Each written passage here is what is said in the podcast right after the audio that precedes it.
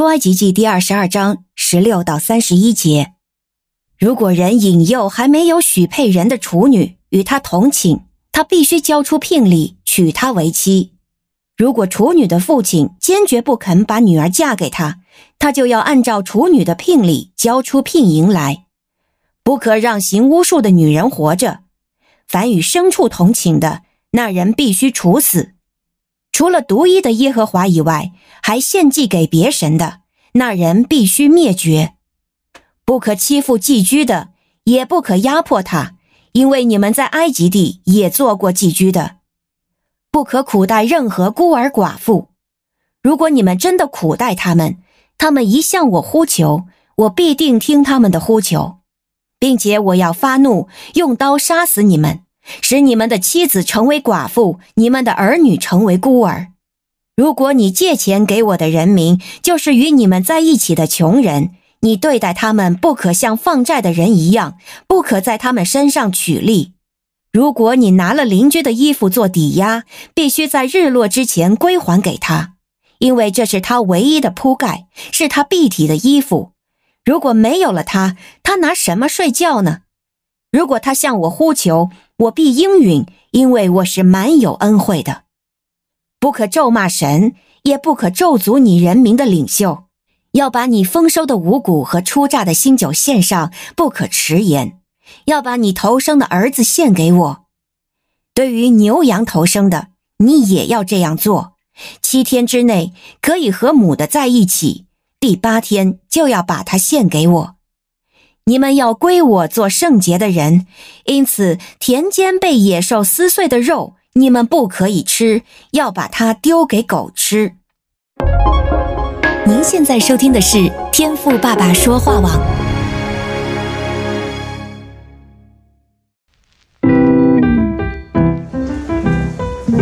美好的一天，不论你是在早上、中午还是晚上。向您推荐一款能够滋养你灵魂的特调饮料。一会儿呢，就你和主，哎，对了，还有我，咱们一起来品尝这专属于我们的俄美尔独享杯吧。我是周牧师，欢迎与我一起品尝今天的俄美尔独享杯。今天我们要一起看的经文是出埃及记的第二十二章的后半段啊，是十六到三十一节。经文中特别提到，要以色列民不可亏负寄居的，因为过去这群以色列百姓呢，也曾经做过寄居的。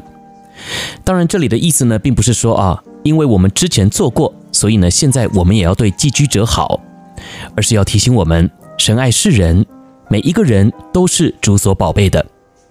简单来说呢，就是主也爱寄居的人。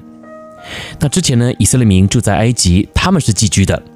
但今天呢，若有埃及人住在他们中间，那么这群埃及人呢，也就是寄居的，也就是呢，主也爱他们。当然，这中间呢有一个前提啊，就是这些人呢是必须要像第二十节所说的，得要单单祭祀耶和华神。不过今天呢，当我在默想这段经文的时候啊，圣灵也光照我，就是如果今天有人寄居在我的家，那么我就对他有责任。那我对他的责任呢，还不只是不欺负他。只给他吃，给他喝而已啊，更是要让他在这里呢感受到温暖，感受到神的爱。所以呢，讲得更清楚一点呢，就是我得要活出属主的见证，让他因着住在我这里，进而认识神，并且呢，也和我一样成为属神的子民。那今天当我在预备这篇分享的时候呢，我其实啊才刚刚送走了过去住在我们家寄养了八个月左右的小婴孩。因为我和师母呢一直都有在服侍啊这些暂时需要寄养的小孩。所以呢，将近八个月前呢、啊，这个名为小布鲁的小男婴呢，就这样来到了我们家。当时的他呢，才一个多月啊，小小的，还黑黑皱皱的，一来呢就又哭又闹。当然，我们并不怪他，因为还这么小，就要被送到一个又一个陌生的环境，所以呢，那心里的不安全感呐、啊，可想而知。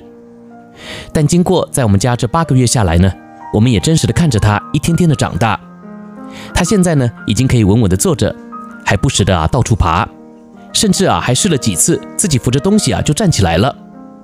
那这些进步啊，看在我们眼里，真的就也像是他自己的亲生父母一样喜悦啊。但我觉得更难得的是啊，过去呢他刚来的时候，因为缺乏安全感而一直哭，但之后的小布罗呢，却成了一个非常爱笑的小帅哥。甚至啊，他到了教会也是人见人爱的。我相信呢，只要是认识小菠萝并且抱过他的人呐、一定也曾经被他的笑容给融化过。而讲到他的笑容，就让我想到，当他刚到我们家之后啊，有一天晚上，我突然呢就对着正在哭闹的小菠萝说：“小菠萝，你不要哭，你看爸爸笑笑的，你也笑笑的好不好呢？”诶，结果很奇妙啊，他突然呢就不哭了，然后呢就开始学我的表情，嘴角上扬，并且呢还试着模仿我的声音，开始练习笑。当天晚上呢，我还很开心的和师母说啊，你看小菠萝笑起来还真好看。而从此之后呢，他似乎啊就记得了这个感觉，之后只要看到人笑，他也就会跟着笑。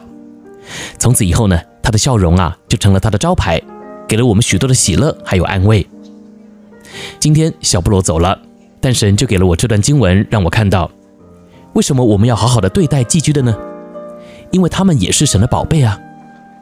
虽然他有一天会离开，但只要他在我们家的一天，我就对他有责任。谢谢主，让我在过去这八个月的时间里呢，可以教他如何用笑脸来回应这个世界，而他的笑容到最后却也成了我们许多人美好的回忆，还有提醒。原来不论是我还是他，我们其实都不是属于彼此的，而是都是属神的。因此我相信，虽然他今天回家了，但是他也还是属神的。